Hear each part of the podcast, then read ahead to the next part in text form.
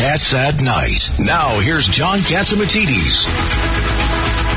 This is John Catsimatidis. This is Cats at Night, the number one show at five o'clock, and you hear things here today that you you don't hear on other channels, and uh, that's why we're number one in the uh, studio with us. We got uh, Common Sense Democrats, uh, Judge Richard Weinberg, Governor David Paterson, and I wish he was still Governor David Paterson. Thank and, you. Uh, Common Sense Republican Ed Cox, and uh, on my uh, on my side we have Lydia Serrano. How are you, Lydia? Good, sir, but not as good as you. You look quite dapper this evening. This beautiful tuxedo. Where are you heading tonight? Well, Wait tonight. a second. White tie, not white tuxedo. tie. Oh, well, white tie. tie. Oh, I see. I don't even know the difference. I'm not. But uh, no, no tails this year at the Al Smith dinner, and that should be an interesting dinner. It's always a fun dinner, and the the cardinal is always very joyful, and uh, you know, I mean, he's he's one good uh, guy. and Margot looks stunning as well. So I hope you have an amazing evening. I understand that Governor Paterson was at the scene of the crime today. Well, John, Governor, tell us what happened. there are a lot of writers and artists and entrepreneurs who buy time on the jumbotron at Times Square, and uh, I'm promoting a new book and uh, the legendary uh, Broadway. The 13-time Tony uh, Award-winning producer Carl Mollenberg was, and then you know Ed Moldaver, the investment banker. There were about five or six of us, and we were waiting in the Brooklyn diner for the right time to go out and take pictures in front of the jumbotron. And one of the That groups, Brooklyn Diner on 43rd, Street, 43rd right off 7th Avenue. Right off 7th Avenue. And one of the uh, people, was a producer, a woman, was walking down the street next to another woman. A man ran up and looked at the woman and then went and did a karate kick on the other woman and left her on the ground in, in uh, hurt and then ran away, ran right past security guards who almost acted like it didn't happen, according to the witness who saw it. And she came in the diner, and you could really tell that she was shocked. And the uh, a number of uh, our group went out to see if they could help the woman who was hurt, and the woman wasn't seriously hurt. But I was thinking this probably happens more than you think, and it's not the kind of incident because she didn't die or go to the hospital. Well, I wonder how, that guy that hit her. I wonder how many times a day he hits people. Well, they said he was headed toward 40th Street, and you know probably some other incident may have occurred a- along the way. But it, it just kind of shows, That's why I people tell these. people you got to carry a Rocky Colavito bat.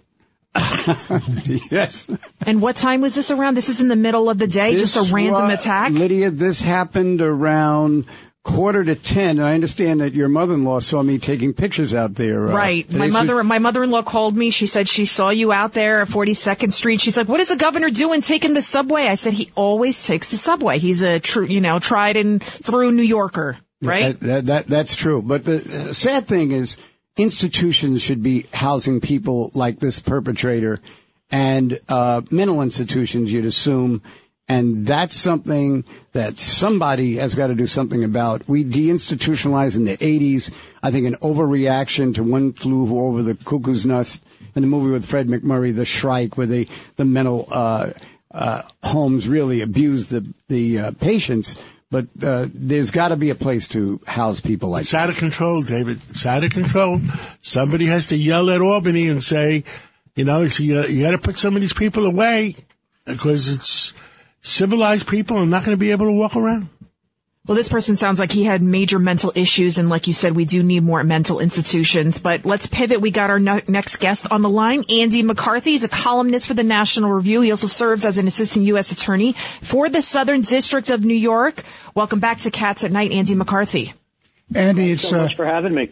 Andy, it's Richard Weinberg. I want to talk to you about the uh, the latest verdict. It's the second verdict they've had with uh, the Durham prosecutions, and you've written articles about this, and I think it's very, very important. People keep saying that Durham is losing, and I say, as you said in your articles, you have to look at the biggest story. The biggest story is the report. Would you explain that to our listeners?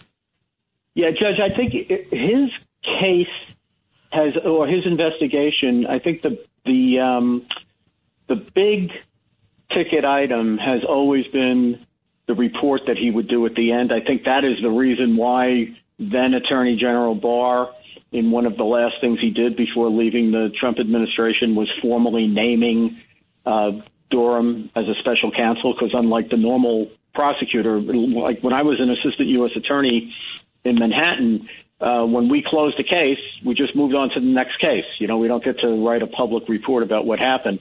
But because uh, special counsels usually look into uh, at least allegations of government corruption, uh, and because they're quasi independent of the uh, normal chain of command of the Justice Department, they get to write a report at the end. And as we saw with the Mueller investigation, those reports uh, generally get uh, released in large part to the public.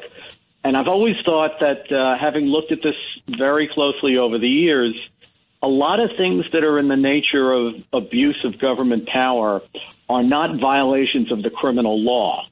So if you're going to get accountability for, uh, you know, potential government misconduct in a, in, uh, in the investigation of a case here, the Trump Russia investigation, you're really going to need a narrative report. And that was really the most important thing.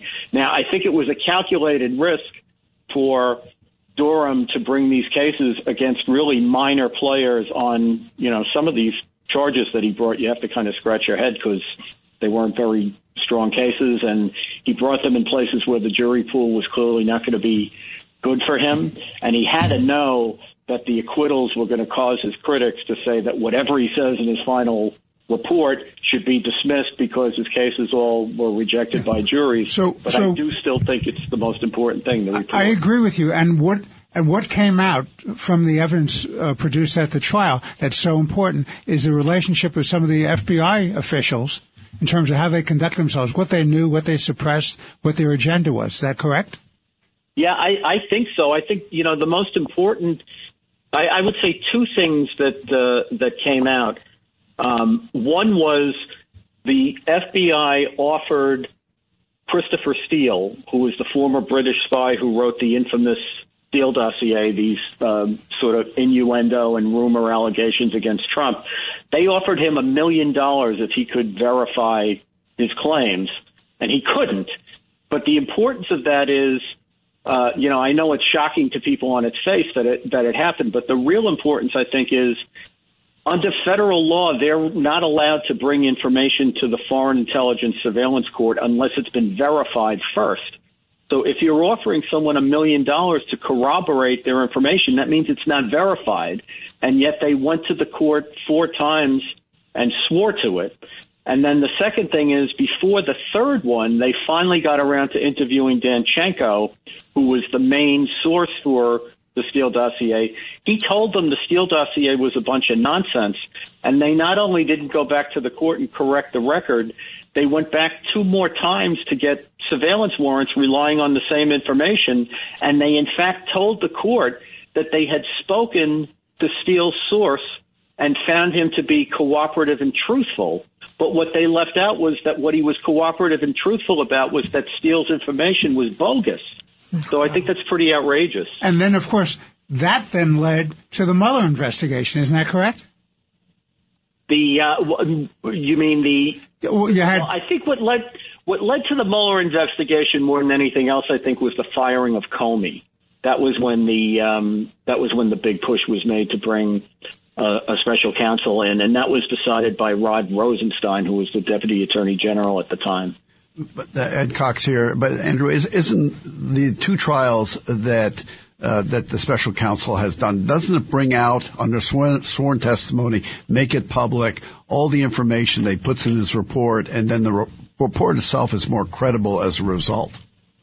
Yeah, I, I think that's right, Ed, and I think the challenge for um, you know people who want to convey to the public what the report will honestly say uh, you know, to try to give them a, an accurate interpretation of it, is that it's true that these two people, uh, Danchenko, Igor Danchenko, and Michael Sussmann, the, the DNC lawyer, it's true that they were acquitted, but the information that came out about the FBI in these investigations was not refuted. It came out from FBI agents' own testimony.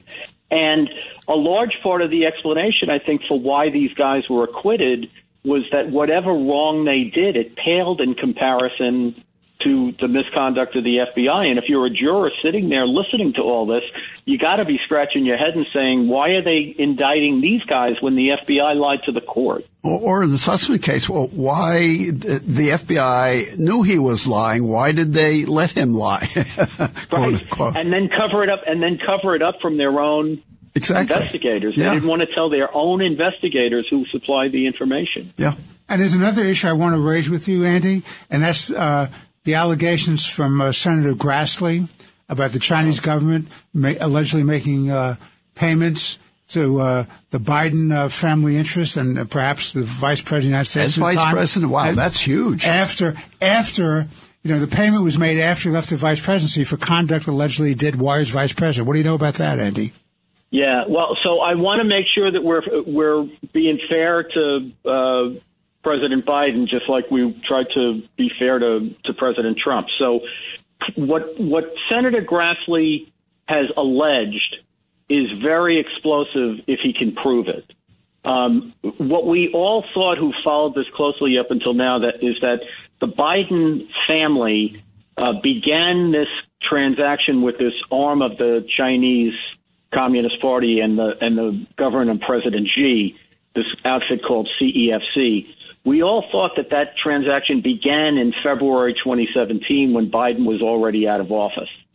Senator Grassley now says he's gotten whistleblower information from disgruntled FBI agents who say the Bureau is sitting on evidence that part of the $6 million that CEFC played, paid the Biden family in 2017 was for services rendered while Biden was vice president that were helpful to Oh my God. That's a Now- big deal, isn't it, Andy?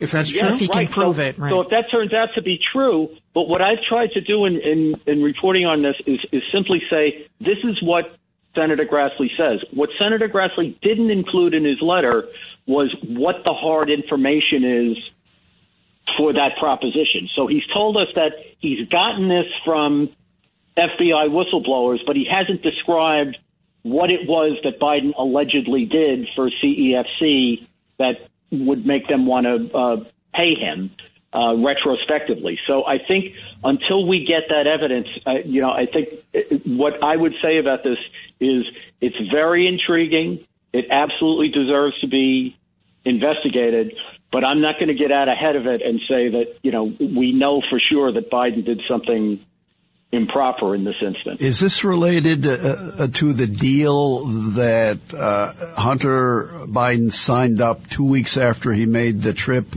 on Air Force Two to China with the vice president and introduced some people to the vice president, the process over there? Yeah, uh, uh, you know, here's the worst thing. That deal is probably worse than the CEFC deal. The Yeah. CEFC deal is the one that's gotten the uh, most of the attention up until now, and I think that's because it's documented and there's a witness. You know, it's in connection with the CEFC that we hear this thing about 10% for the big guy, and this guy Tony Bobulinski went public. He was the one the Bidens brought in to build the corporate structure of it. But the transaction you're talking about, uh, which was with a different uh, component of, of people who were associated with the Chinese government was this cabal associated with China. They put together three billion dollars for purposes of investment that they partnered up with the, the Bidens on. Three billion with a B, and it's like the Bank of China and some other Chinese components. And this outfit did transactions that were very much against the interests of the United States. They gave them, they were able to acquire dual use technology, which helps them fill gaps where their technology is insufficient on military stuff.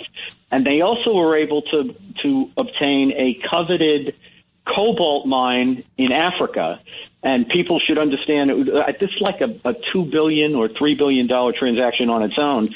People should understand cobalt is essential in the manufacture of electric car batteries. You know, so these electric cars that uh, President Biden wants us all in, um, they help the Chinese acquire this this uh, immense cobalt field that you know we'd probably like to have for So, ourselves. so th- this whole thing about uh, forcing General Motors to make electric cars by 2035, the whole thing in California of of requiring electric cars by 2035, 100 percent. It's all about the Chinese and about their batteries. And how else can you wish- say it? John? I, John, I, I- it's true, and I wish we could say that it was only batteries, because while we're sitting here, China's buying up all kinds of ores and precious metals that are needed for. And we gave them all the lithium in Afghanistan. Yep, yep. I mean, this is, you know, if somebody in the Justice Department doesn't get up and say enough is enough, somebody has to say it. And I, I, you know, even Christopher Wray has to get up and say enough is enough. And uh, if I was Christopher Wray, I'd get up and say enough is enough. And I, I resign. If you want, to, you want to fire me, fire me. But the truth is the truth. Yeah, speaking about the truth, Andy, what's going on with the Delaware grand jury being led by uh, the uh, U.S. Attorney Weiss? What's taking so long in that investigation? F- Was it four years out on, on Hunter Biden's activities? Yeah, you know, some of these things. This is not. Um, people should understand. We're not talking about like a sophisticated insider trading or some you know abstruse crime. These are pretty straightforward criminal offenses that we're talking about here. One of them involves making a false statement on. Uh, uh, application for A gun permit. firearm, Right. That's- and That's you know, minor people league say, crimes. "Well, those- we're selling. Who cares about the damn gun in Delaware? We're selling the whole country down the, uh, you know, Down down, the the sewer. But but that's is isn't that within the scope of the You grand guys jury are investigation? lawyers. You're worried about that. I'm No. worried about the whole country. no, well, no, I, I- look, I, I have written that like we should be calling this the Biden family investigation, not the Hunter investigation, and I think the Hunter stuff is a sideshow. I don't really think it's about Hunter's axe matter or the gun that he got. Um, but I do think those are crimes, and the, what the judge was asking me is quite right. If it was the normal person, we'd have been prosecuted for that by now. Well, there you go. Well, thank you so much, Andy McCarthy. Thank you as always for your insight and come back anytime. Thanks so much. Thanks, Andy. Now on the line for us, Ryan Payne. And yeah, like John, you always say there is pain in this economy. It doesn't look like it's getting any better. He also has a show right here with uh, Steve Moore on WABC Radio. What time and what day? every Saturday at one o'clock. Be there, be square. And you're with Payne Capital Management. That's Payne with a Y. Welcome back to Cats at Night. So what the heck is going on with the markets? Well, I think the Fed just can't seem to uh, keep its uh, foot off the pedal here. Um, yeah, Fed officials come out today and, and pretty much keep talking that they're going to keep raising interest rates aggressively, and we know the housing market has slowed dramatically. Um, we know mortgage rates now are almost 7%, and the 10 year Treasury today went up to 4.2%. That's the highest rate since 2008. So we haven't seen interest rates this high in over a decade. And what's crazy about that is, um, you know, how quickly they've raised interest rates. And I think, you know, the economy is going to a little bit of a shock over it. I I mean, this all comes back down to, I mean, we just had Andrew, uh, Andrew McCarthy on, and it comes down to all the possible bribes Shady. that were paid by China for, the, for, for the electric cars. And now we're talking about forcing the electric cars, uh, uh, killing fossil fuels. And because we're killing fossil fuels and we're not producing enough, We they're raising ener- interest rates. It's killing the rest of the markets. and we're not, we're we're on a cusp of an energy crisis, John. You can't make it up. What industry is next to be ruined? What's crazy about it is, I mean, you know, they're tell- talking about releasing like 18 million, million barrels from the strategic reserve. I mean, that's like going to a gunfight with a with a water gun. you know, I mean, why don't they give subsidies to the oil companies here to produce more? Um, we're still producing less than before the pandemic. You know, why not put the money Because there? they don't want to produce oil. They want to kill the oil business so that China can sell more batteries for electric cars. Yep. Yeah, no, it's crazy. It's crazy. And, you know, if you look at oil prices, John, I mean, they really haven't budged from the 80s. We need a change in Washington. We need a balance of power. Guys, we need a balance of power. I, I have no, you know, nothing against anybody.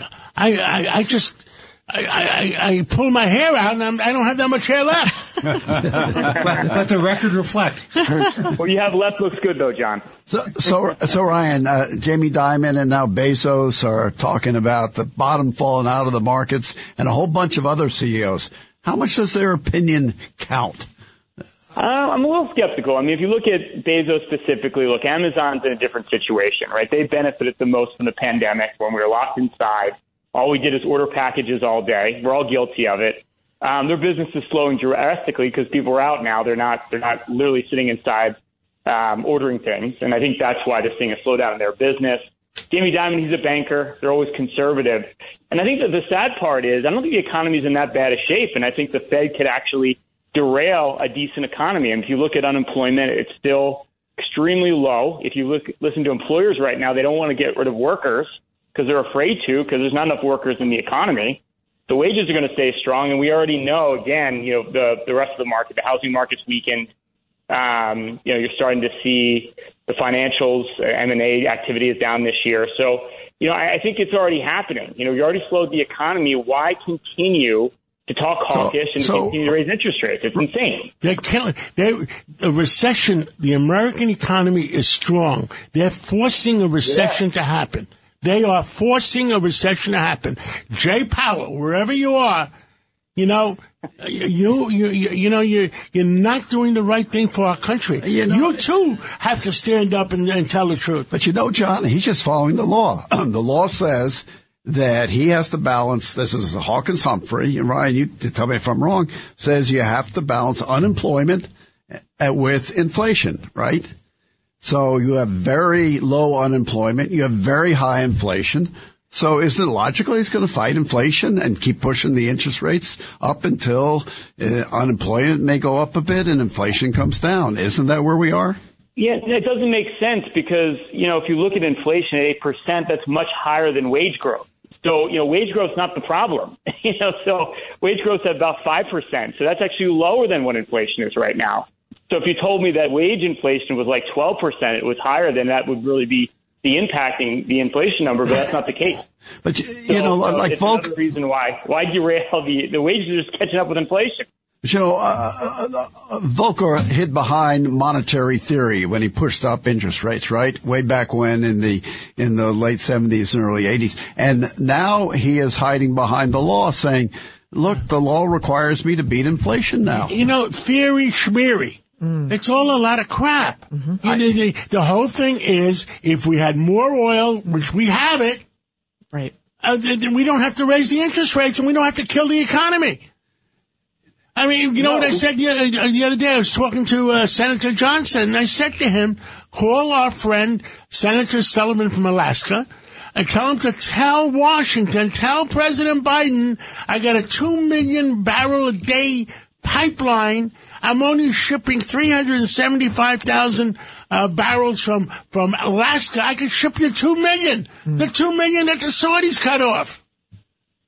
It- which which is absolutely crazy, right? And we have the oil here, we have the pipeline, we have the infrastructure, um, and there's no reason the government can't step in and you know offer subsidies. I mean, I understand oil companies want to make profits, but just incentivize them to pump more oil, right? I mean, they can do it right now, and they're not doing it. And as we know, oil basically is a component to everything when it comes to manufacturing.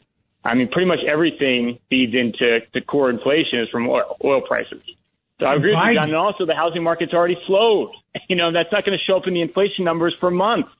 So you got the Fed looking at numbers that are like probably a couple months uh, stale at this point. point, and we're not going to see those numbers come down for quite a while. So, the, and we don't know what kind of ramifications the raising interest rates has done already. It takes like six to nine months for that to come into effect. Why not take a pause? Here? Ryan, I would what project that predict that hiding behind the law, the Fed is going to push uh, interest rates above a core inflation at the very least, and that's a lot higher, and that's what they're going to keep doing. Wow.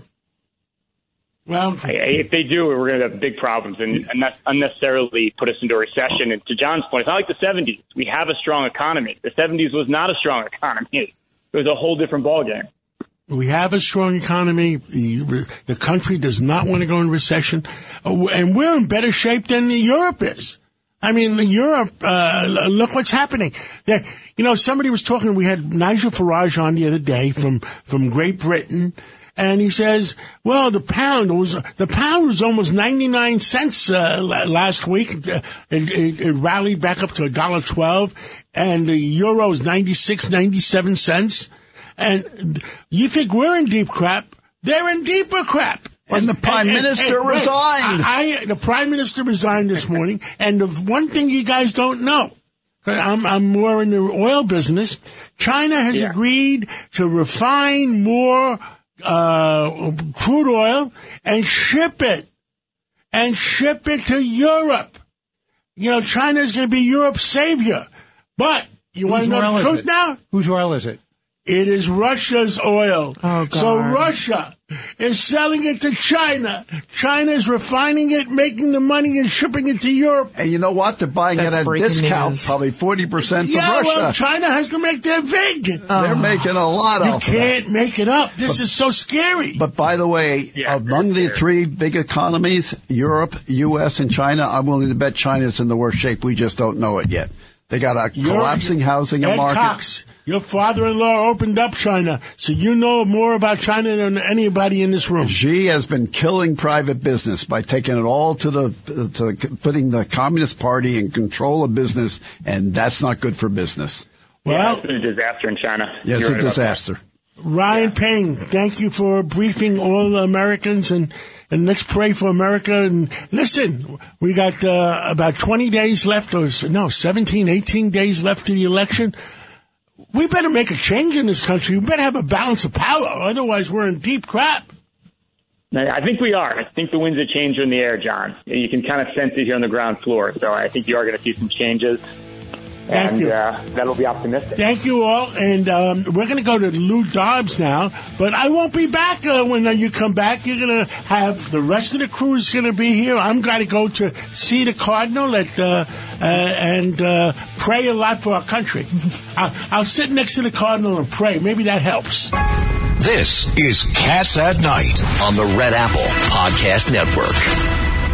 Welcome back to the John Catsimatidis Cats at Night show. We still got a great show for everyone tonight. We'll be speaking with Burt Flickinger about how shoppers are cutting back on basic groceries because food prices are surging, surging at uh, astronomical rates. We'll also be talking to Christine Nicholas about what's going on in Staten Island. There's a New York City's newest entertainment center. You don't want to miss that. And now we have on the line with us John McLaughlin. He's the pollster of all pollsters. And John McLaughlin, I want to introduce everybody in the studio here so you know who you're talking to. Governor Paterson, Ed Cox, Judge Weinberg, and myself, Lydia Serrano. So tell us, what are the latest numbers regarding Zeldin? I know the polls, we're seeing one poll that just four points and then another 11. You know, a lot of people say, what do we believe? Well, uh, uh, b- by the way, I don't know if, if you know, uh, Ed, Ed runs a super PAC, so I got to be careful what I say in front of him. Yeah, yeah. not, not, nothing, nothing that comes from the Zeldin campaign, please. Right, right. So, but you've seen all these media polls where the Siena poll, sure, yeah, a couple of weeks ago they had us down 18, but they were skewed. They had two thirds of the voters were over the age of 55. It should be less than half. And for some reason, you know, it's an outlier. They never ask about crime or whatever. All these other polls have the race very close within the margin of error. Trafalgar, you've got, even as we were just about to speak, one was coming out today from Survey USA came out within six percentage points. And that's where the Democratic uh, Doug Doug came out, six percentage points. Yeah, they, they appear to be hurting now because we've said all along that it was a close race and that, you know, we're within the margin of error, et cetera. Trafalgar's had us down to Doug Schoen, a well-known Democratic pollster who polled for uh, Mayor Bloomberg, had us down six. Another poll had us down four. The Quinnipiac, I think, really, uh, you know, they, they they showed us up 20 points with independents, which uh, seems to be a trend. And, uh, you know, it's a very close race, right? It's neck and neck. The Real Clear Politics moved it into toss up. Uh, the crime issue has just totally, you know, captured the passion of New York voters where, you know, people, I mean, Lee held a press conference in Jackson Heights a couple days ago where somebody got pushed and killed in front of a subway. And it goes on all the time. There's been, you know, scores of people have been hurt this year. And that's just one type of crime. And there's all these violent criminals being let go. Letitia James, the Attorney General, who's sat by, done nothing about cashless bail and what's been going on on crime. You, you know, John, I, I, oh, she says she wants to revisit cashless bail. John, I think there's something more behind this, and that is that Governor Hochul is doing nothing about it. She didn't call a special session. That's oh, when you know what happens when you touch the so we got the mic when you when you touch the desk. I, I thought it, like, came off as very dramatic. It sounded like a T Rex. She is just weak. I just looked out the window and I saw this Tyrannosaurus Rex. I've served with Ed for years. I always wanted to see him lose his temper. But John, I want to ask you a question about turnout. Uh, Yes, sir, the polls can be what they are, but then the question is: Are the groups that are being polled? Uh, how are they turning out, and how would that affect the election? Well, I might be a little pessimistic in my polls that I we model it after a typical midterm election where the Democrats are 50% of the turnout and the Republicans and conservatives about 30, just like they were in, uh, uh, in 14 and close to 18. And, uh, you know, because out of the 13 million registered voters in New York, about 6 million will come out and uh, maybe a little over 6 million, could be a little higher. But last year, we were doing this in uh, statewide with the props when the mayor's race was up, and uh, it came out according to our conservative party polls better than expected, and we certainly saw that in Nassau, where Biden had won the county by ten points, and uh, Democrats outnumber Republicans by eight points, but uh, you know to elect Anne Donnelly DA and uh, Bruce Blakeman as county executive, they came out higher, and you don't see it till election day. So, so you know, there may be a better Republican turnout, but we're only, as as John Catsimatidis said before we signed off, 18 days from the election.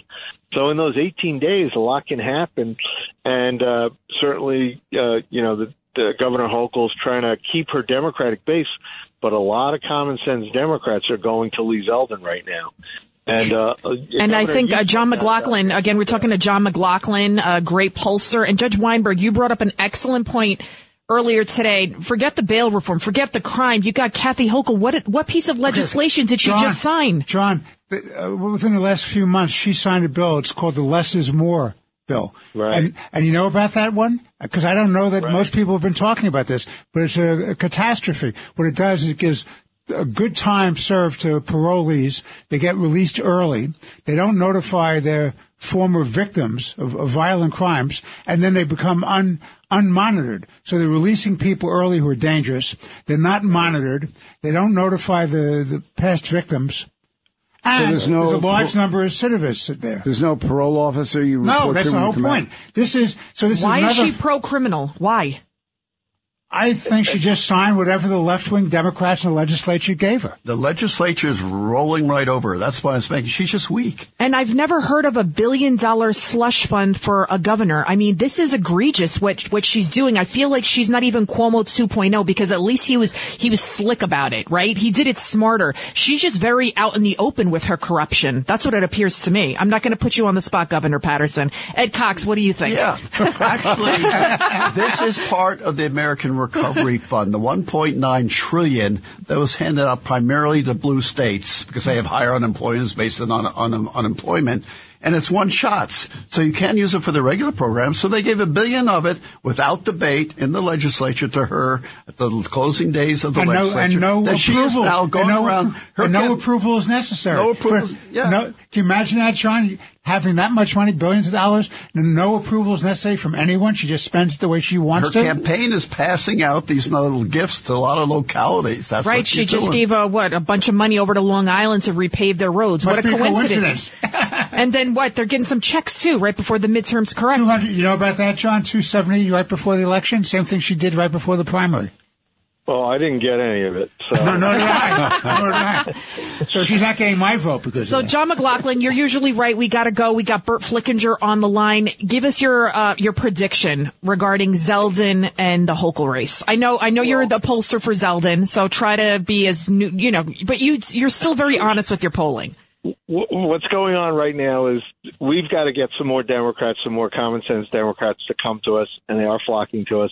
But Lee, even if a poll came out tomorrow saying we were ahead, he would keep running hard like he's behind. He's on a mission, and it's about saving our state, whether it's from corruption or crime or just, uh, you know, six out of ten New Yorkers think the state's on the wrong track.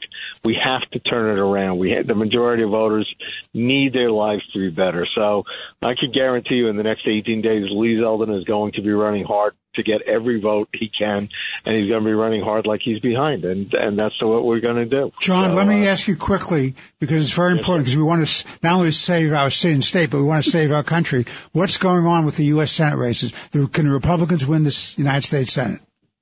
Uh, yes, the generic vote for Congress has gone from being tied 45-45 in our polls in August to being up for Republican in September. As of yesterday, it's up six, 49-43. That's a 94-like number. And uh, we have polls coming out today that Oz is slightly ahead, and uh, Masters is within four points in uh, Arizona. But it looks like uh, we could get 51, 52 votes, and maybe Herschel will be in a runoff in Georgia and make it 53. So, uh, but it's it's it's 18 days to go. You have to run like you're behind. You know, this point out, everybody thought Mitt Romney was going to be president. So, John, as you go, take this with you. Hochul will win in New York. Uh, I hope I hope not. Oh, no. We will see. We will- Boo, I love Boy, you, Governor, but Patrick, boo. you know how to end a party poorly. well, th- all right. Thank you so much, John McLaughlin. Of course, we'll get you back on real soon. Let's go to Burt Flickinger. Burt Flickinger, uh, when you go to the grocery store, I do the grocery shopping for my house, and I just can't believe what is going on. Just the, the sky high prices. Can you give us a little bit more perspective on it? What's happening? Lydia, you're so right. Uh, sky high prices going higher. And when Rod Serling was in Studio One, he wasn't allowed to talk political, economic, and financial reality. So he created the Twilight Zone to tell the truth in the form of science fiction. And we're now in a Twilight Zone economy where poor and working people are being crushed by the high prices you referenced so well. And the milk. I, I I went to get milk for my daughter. She loves drinking milk. She's five, I know, but she still drinks a lot of milk. And I'm seeing a lot of empty shelves. There's some production issues. What is going on? I mean, the pandemic is over. People are back at work. Why are we still seeing some empty shelves?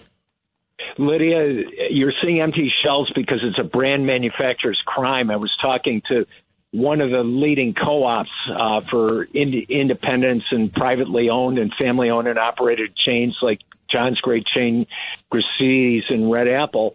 And uh, Walmart and Amazon and Costco and Target are are getting all their merchandise at uh, net landed prices, and they're uh, canceling the trucks to the supermarket operators. And what trucks they do ship, they're short shipping them, hence empty shelves and putting a hardship on you and your family and Americans across the country because they have to go to uh, a few to five stores uh, just to get milk and, and eggs and and um, uh, chicken chicken and basics, where the prices are up anywhere from sixteen to twenty six percent versus prior year. And understand, Burt, that there's also a whole issue about there's still shortages of baby formula across the country. What do you know about that? Still shortages of baby formula because uh, we're still getting uh, too too much of our baby formula ingredients um, from uh, People's Republic of Mainland China, and there's still reports of melamine in, in their baby formula. Uh, so the Federal Trade Commission has created an inadvertent oligopoly of baby formula manufacturers. So if you're in New Zealand and great English speaking country, you could get all the baby formula you want from eight different manufacturers. Here, you can't get what what you need uh, for the mothers and babies and infants uh, from only three major baby formula manufacturers, all of which have uh, insufficient number of manufacturing sites.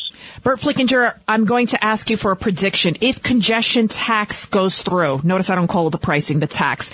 What is it, like 30 something dollars for every trucker to come into Midtown Manhattan? 26 $28. Yeah, well, it's 23 for the average Yeah, per, right. right, but I think what would that do to the cost of food and, and goods right here in New York City? What percentage do you think it'll go up? Because obviously the costs have to be made up somewhere. Lydia, with congestion pricing, the UN saying our food prices over the last two years have increased 40%. With congestion pricing, they'll go up uh, between 44 to 50%. So it's like legendary bluesman Arthur Collins, uh, uh, Albert Collins said, born under a bad sign. Uh, every consumer is going to be born, born under a bad sign created uh, by by the politicians uh, making making uh, wrong turns at the wrong place at the wrong time in the famous Dr. John song. And it's it's just uh, uh, twilight zone time where where we think it's a nightmare when actually it's political reality punishing all the people in this city and this country. I don't understand why the middle class American keeps getting punished. We're seeing 72% of Americans are very concerned about food related inflation. Can any of you recall a, a, time in recent history where you were that you saw that kind of number of people worried about the cost of food? Anybody? You know, in the Tale Two Seas, it said it was the best of times, it was the worst of times. You know what the problem is? This is the worst of times. It's definitely the worst of times, Judge Weinberg, uh, to, to, your fantastic comment. And uh, while it's the worst of times, uh, they're, they're going to get worse uh, because, as John says so well with common sense, there's no political solution on energy or food uh, or electricity uh, or mortgage rates uh, to get to give the poor and the working people and the seniors on fixed and limited income any kind of economic break uh, so liter- literally. Well, uh, thank you, Burt uh, Flickinger. that music means we got to wrap because we got to get to our next guest. We're going to be talking about the Winter Lantern Festival. This is a great event that you don't want to miss. That's going on at the Ferry Hawk Staten Island Stadium. Keep it right here. We're going to speak to Christine Nicholas. Cats at Night. It's Cats at Night on the Red Apple Podcast Network. Welcome back to the John Catsimatidis Cats at Night show. In studio with us is Judge Richard Weinberg, Ed Cox, uh, Governor Paterson. Before we get to our next guest on the line, I just want to remind our listening audience, please join us on October 26th at, at 10 a.m. as we remember the life and legacy of our 77 WABC colleague, Bernie McGuirk, with a special mass at St. Patrick's Cathedral. Everyone is invited. For more information, go to our website at WABCradio.com. If you plan on attending, please email email us at rsvp at wabcradio.com.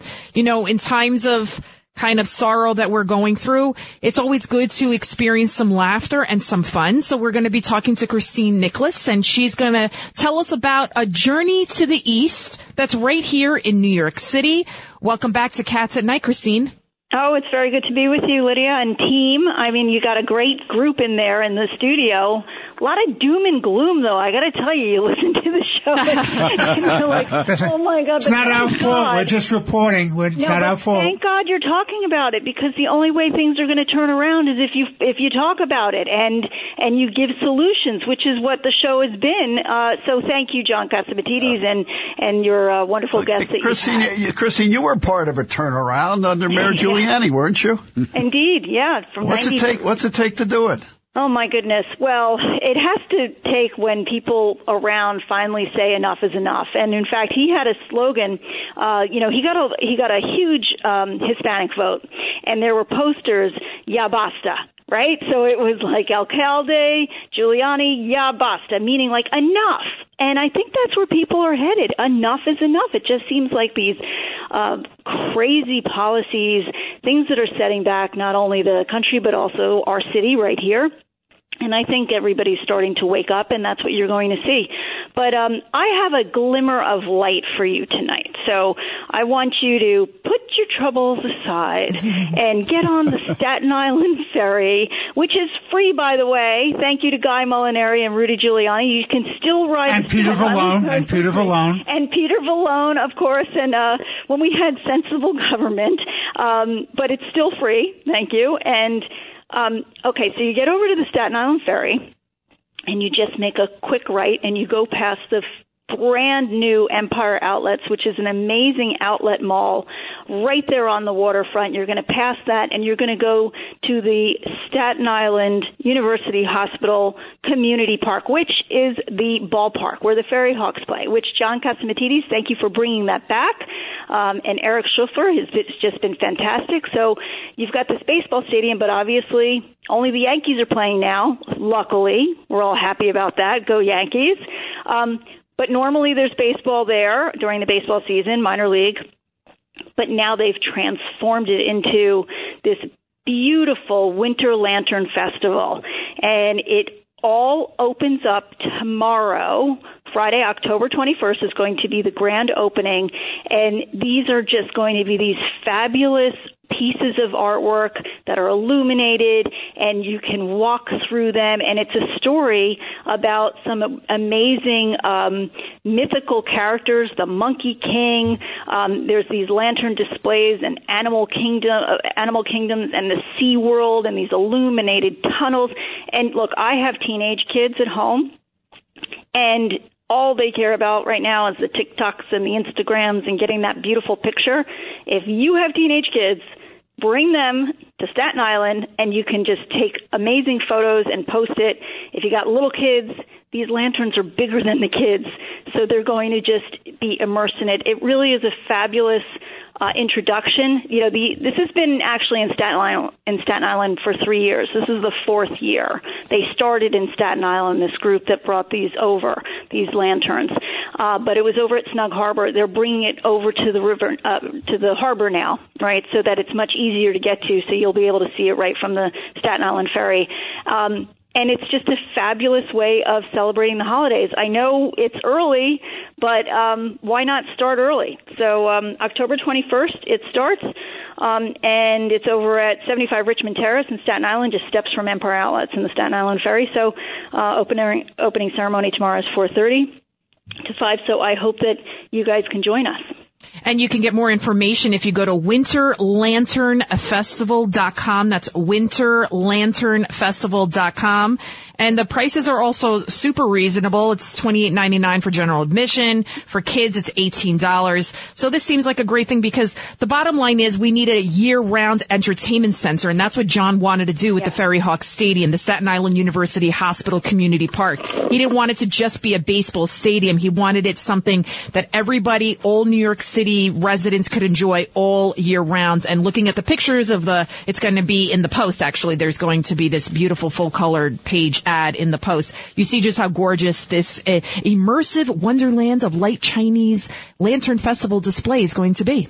Right. And if you go online, uh, Winter Lantern Festival, there are videos of it from last year, so you can get a better understanding of how big these things are. And, you know, it's, it's great that it's starting in Staten Island, but there's it's also going to be at the Queens Farm Museum uh, later in the month after um, after Halloween, and you can also drive through in Nassau County. It's a drive-through adventure at the Nassau County Museum of Art in Roslyn, uh, and then in Suffolk County they have, and this is brand new this year, Suffolk Winter Lantern Festival at Smithtown Historical Society. So they now have four in the New York area, giving us more of an option to, and you know, do these things. And by the way, they're all outdoors, so you know, it's healthy. It's great to be outside. It's uh, you know, family friendly.